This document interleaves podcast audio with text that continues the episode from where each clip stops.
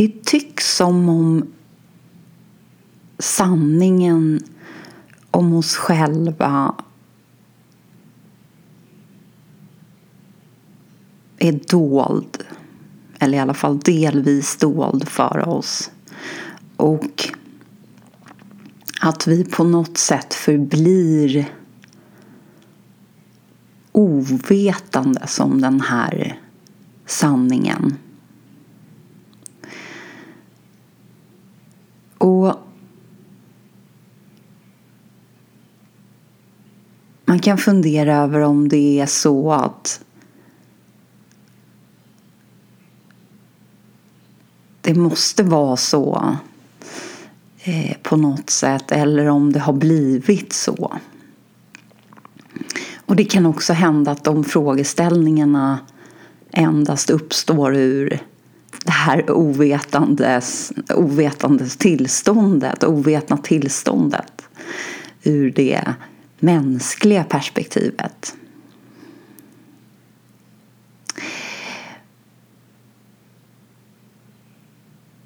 Men det finns några olika liknelser som härstammar ur olika livsfilosofier eller olika religiösa riktningar som på något sätt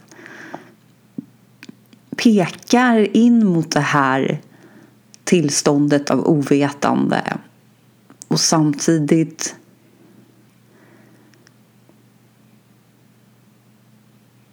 pekar in mot sanningen. Så att även om vi är omedvetna om den så, så är den ett faktum på något sätt. Eh, och den ena liknelsen är en liknelse som Ramana gjorde. Och han kallar den för de tio ovetande männen. The ten ignorant fools. Så till och med kanske inte ens männen utan eh, tokarna eller någonting åt det hållet. De tio ovetande tokarna. Eh, och den här liknelsen är en berättelse som handlar om just tio män som behöver korsa en flod. Och de har varken båt eller flotte till sin hjälp utan till slut kommer de fram till att de behöver simma över floden. Och när de har simmat över den här floden så får en av männen i uppdrag att räkna in dem för att se att de fortfarande är tio i sällskapet. Och han räknar och han får det bara till nio. Och det stressar honom vilket gör att de andra männen hjälper honom att räkna. Så en efter en räknar de in gruppen och alla kommer fram till att de nu bara är nio stycken. Och ingen av dem kan riktigt komma på vem det är som saknas. Men de är rörande överens om att de nu bara är nio. Vilket gör att de, några börjar gråta och andra slår sig för knäna och faller in i en högljudd klagan. Eh, och efter en stund så passerar en annan man förbi och han kan inte undgå att se de här vuxna männen som gråter och klagar och verkar väldigt upprörda. Så han går fram och undrar vad som står på.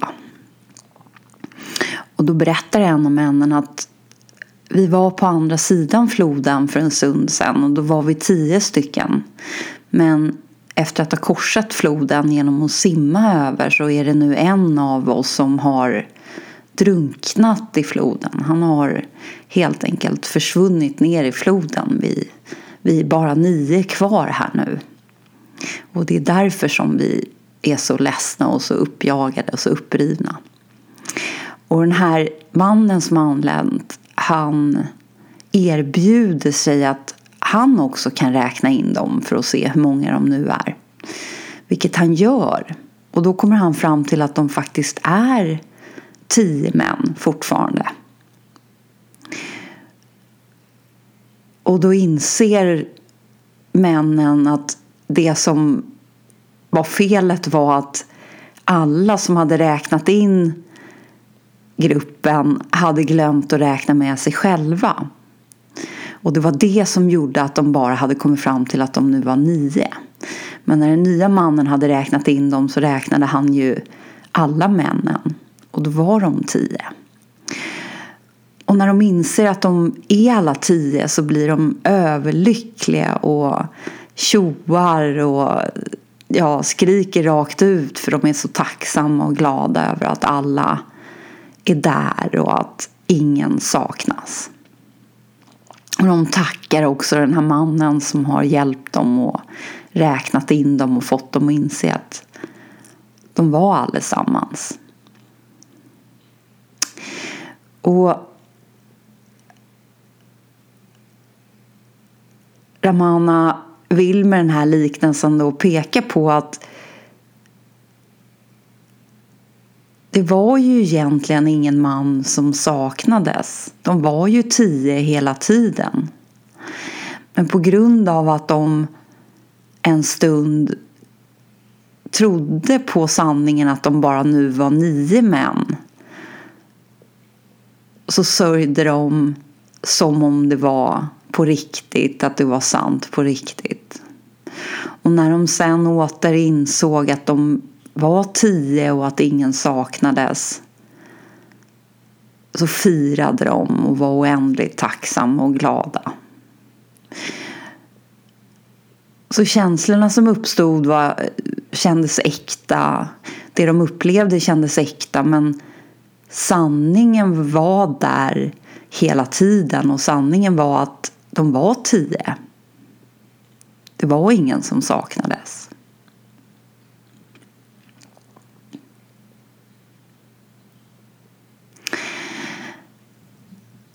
Ramana har även en annan liknelse som pekar åt samma håll.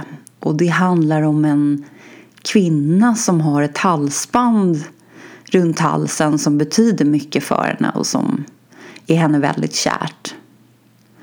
Och plötsligt en dag så hittar hon inte sitt halsband. Och hon börjar leta överallt men hon kan inte finna halsbandet hemma. Och efter ett tag när hon har letat förgäves så börjar hon fråga sina närmsta om de möjligen har sett hennes halsband. Men ingen av dem hon frågar kan hjälpa henne. Och kvinnan är väldigt ledsen och sörjer förlusten av det här halsbandet som betydde mycket för henne. Och sen till slut så frågar hon någon som föreslår att hon kanske ska se om hon inte fortfarande ändå har halsbandet på sig. Att det kanske är så att hon faktiskt har haft det om halsen trots att hon inte har tänkt på det eller kommer ihåg det. Och då visar det sig att hon har det på sig. Det hänger där om halsen.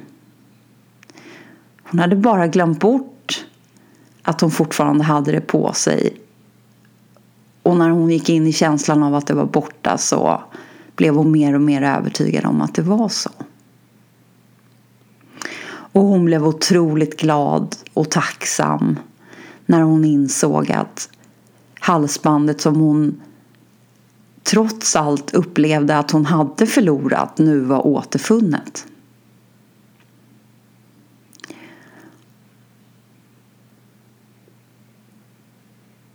Så även om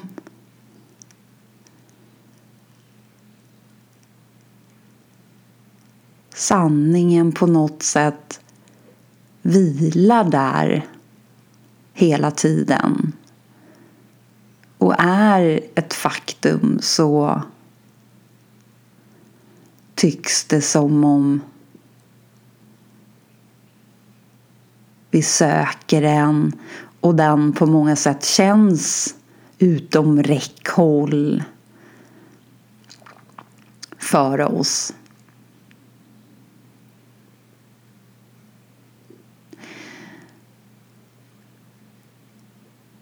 Men när vi på något sätt återvänder tillbaka, när vi medvetet inser att det inte kan vara på något annat sätt. Vi existerar bortom känslan och bilden som vi har och har haft om oss själva och sanningen om oss själva och som vi har tagit för faktisk eller självklar utan att riktigt ha synat den eller uppehållit vår uppmärksamhet vid den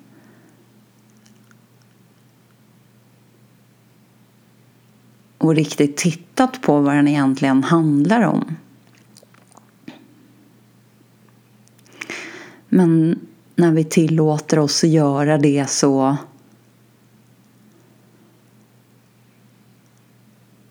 blir det mer och mer tydligt att den inte är en enhet utan någonting som uppstår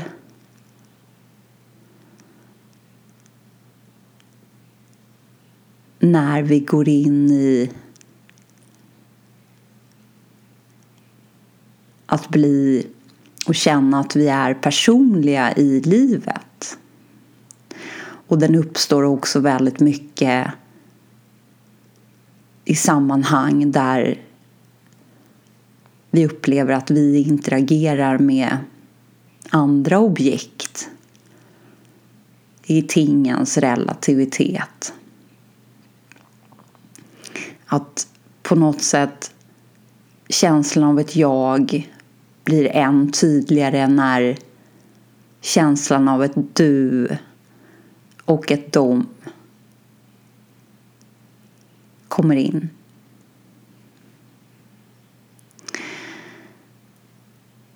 Och även Jesus har flera olika liknelser som också pekar lite på samma sätt faktiskt in mot sanningen. Och en av de liknelserna finns i Lukas evangeliet. Femtonde kapitlet. Och den kallas för liknelsen om det borttappade myntet. Jag läser. Eller ta den här bilden. En kvinna har tio värdefulla silvermynt och tappar bort ett. Tänder hon inte då en lampa och vänder upp och ner på huset och letar i varje vrå tills hon hittar det? Och kallar hon inte sedan på sina vänner och grannar för att de ska glädjas med henne? På samma sätt glädjer sig Guds änglar när en syndare omvänder sig.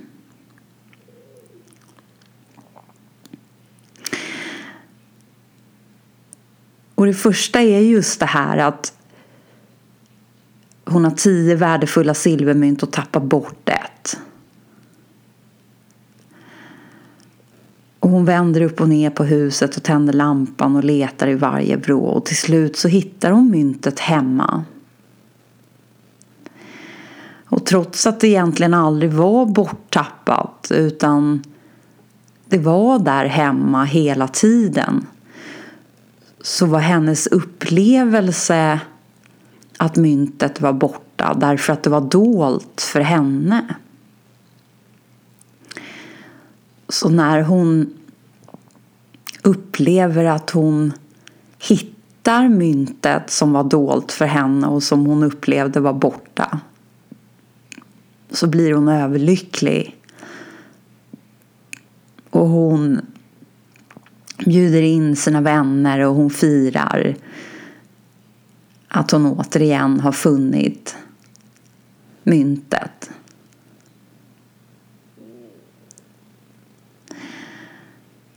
Och så avslutar Jesus med på samma sätt glädjer sig Guds änglar när en syndare omvänder sig. Och här är det ju egentligen skulle jag vilja säga väldigt oklart vad begreppet synd egentligen pekar mot.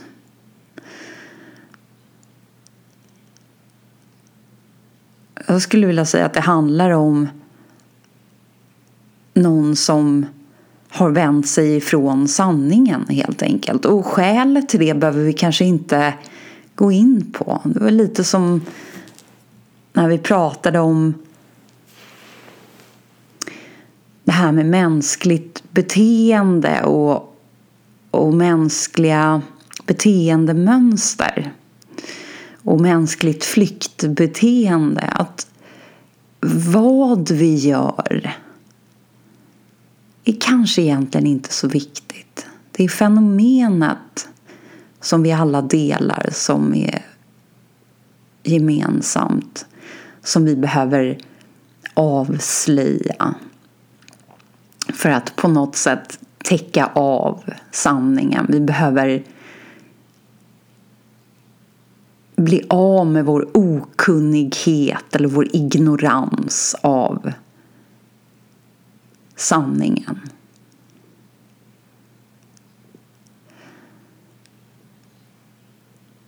Och det som är tydligt även i Jesus liknelse är ju just att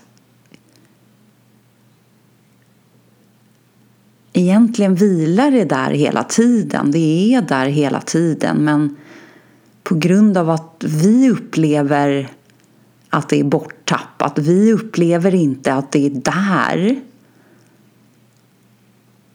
Och det gör att vi söker och vi letar och vi lider.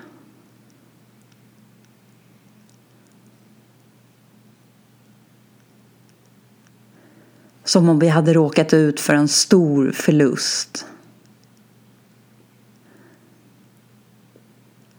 Och så till sist när vi inser, när vi upplever oss hitta det som så länge har varit dolt för oss så känner vi att vi är som på nytt födda. Vi har fått tillbaka något som vi trodde var förlorat för alltid. Och vi gläds och vi fullständigt badar i tacksamhet och känslan av att verkligen ha funnit en skatt, funnit någonting som vi inte riktigt trodde att vi skulle få återfinna.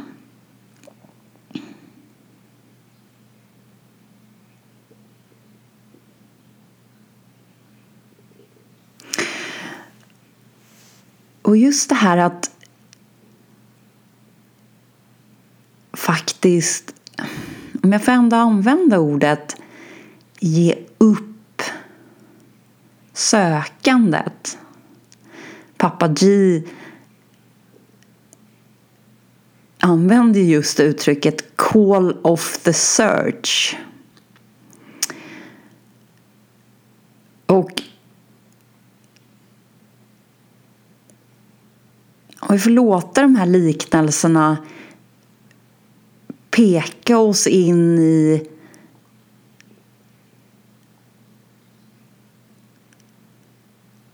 att ge upp eller lite grann lämna vårt sökande en stund. Vårt, vårt sökande efter sanningen. Om vi lämnar det, vi ger upp det lite grann. Vi, vi bara lägger det åt sidan.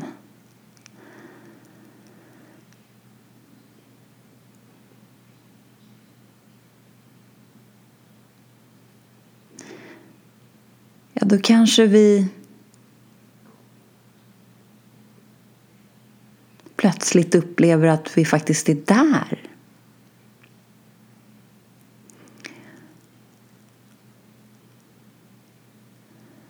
på samma sätt så är ju det sista begäret någonstans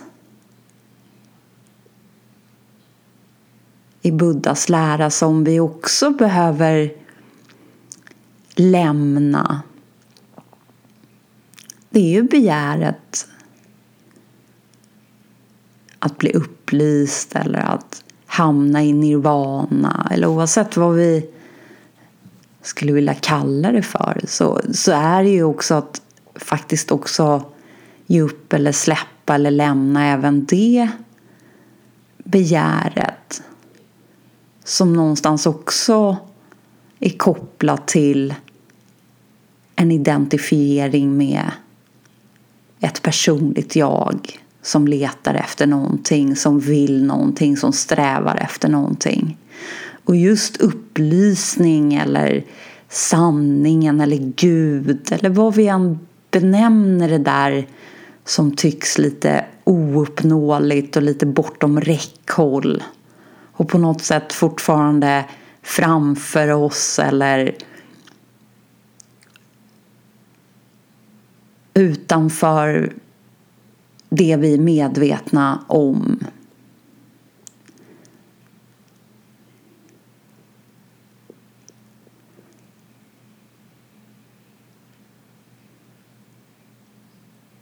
I samma sekund som vi lämnar, som vi ger upp det där sista slutgiltiga begäret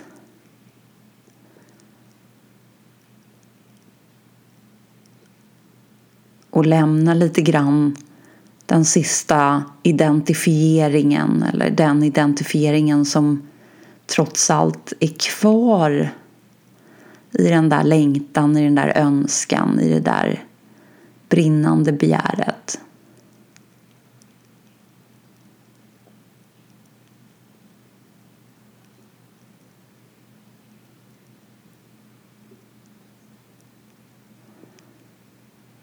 Och någonstans istället vilar i det de här liknelserna vill peka oss mot att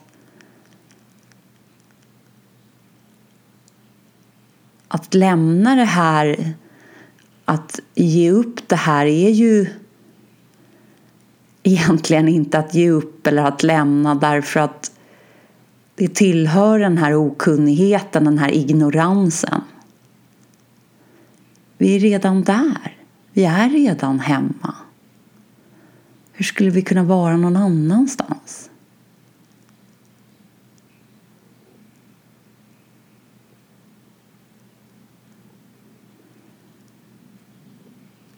Och det var just det som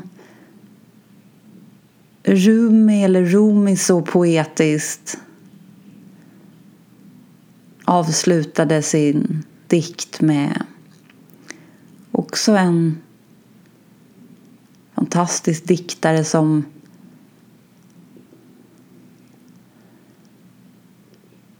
man hittar bland sufisterna eller inom den mystiska muslimska grenen sufismen.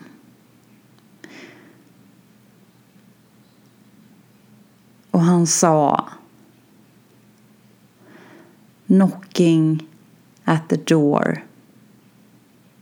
It opens. I've been knocking from inside. Knackande på dörren. Den öppnades. Jag hade hela tiden knackat från insidan.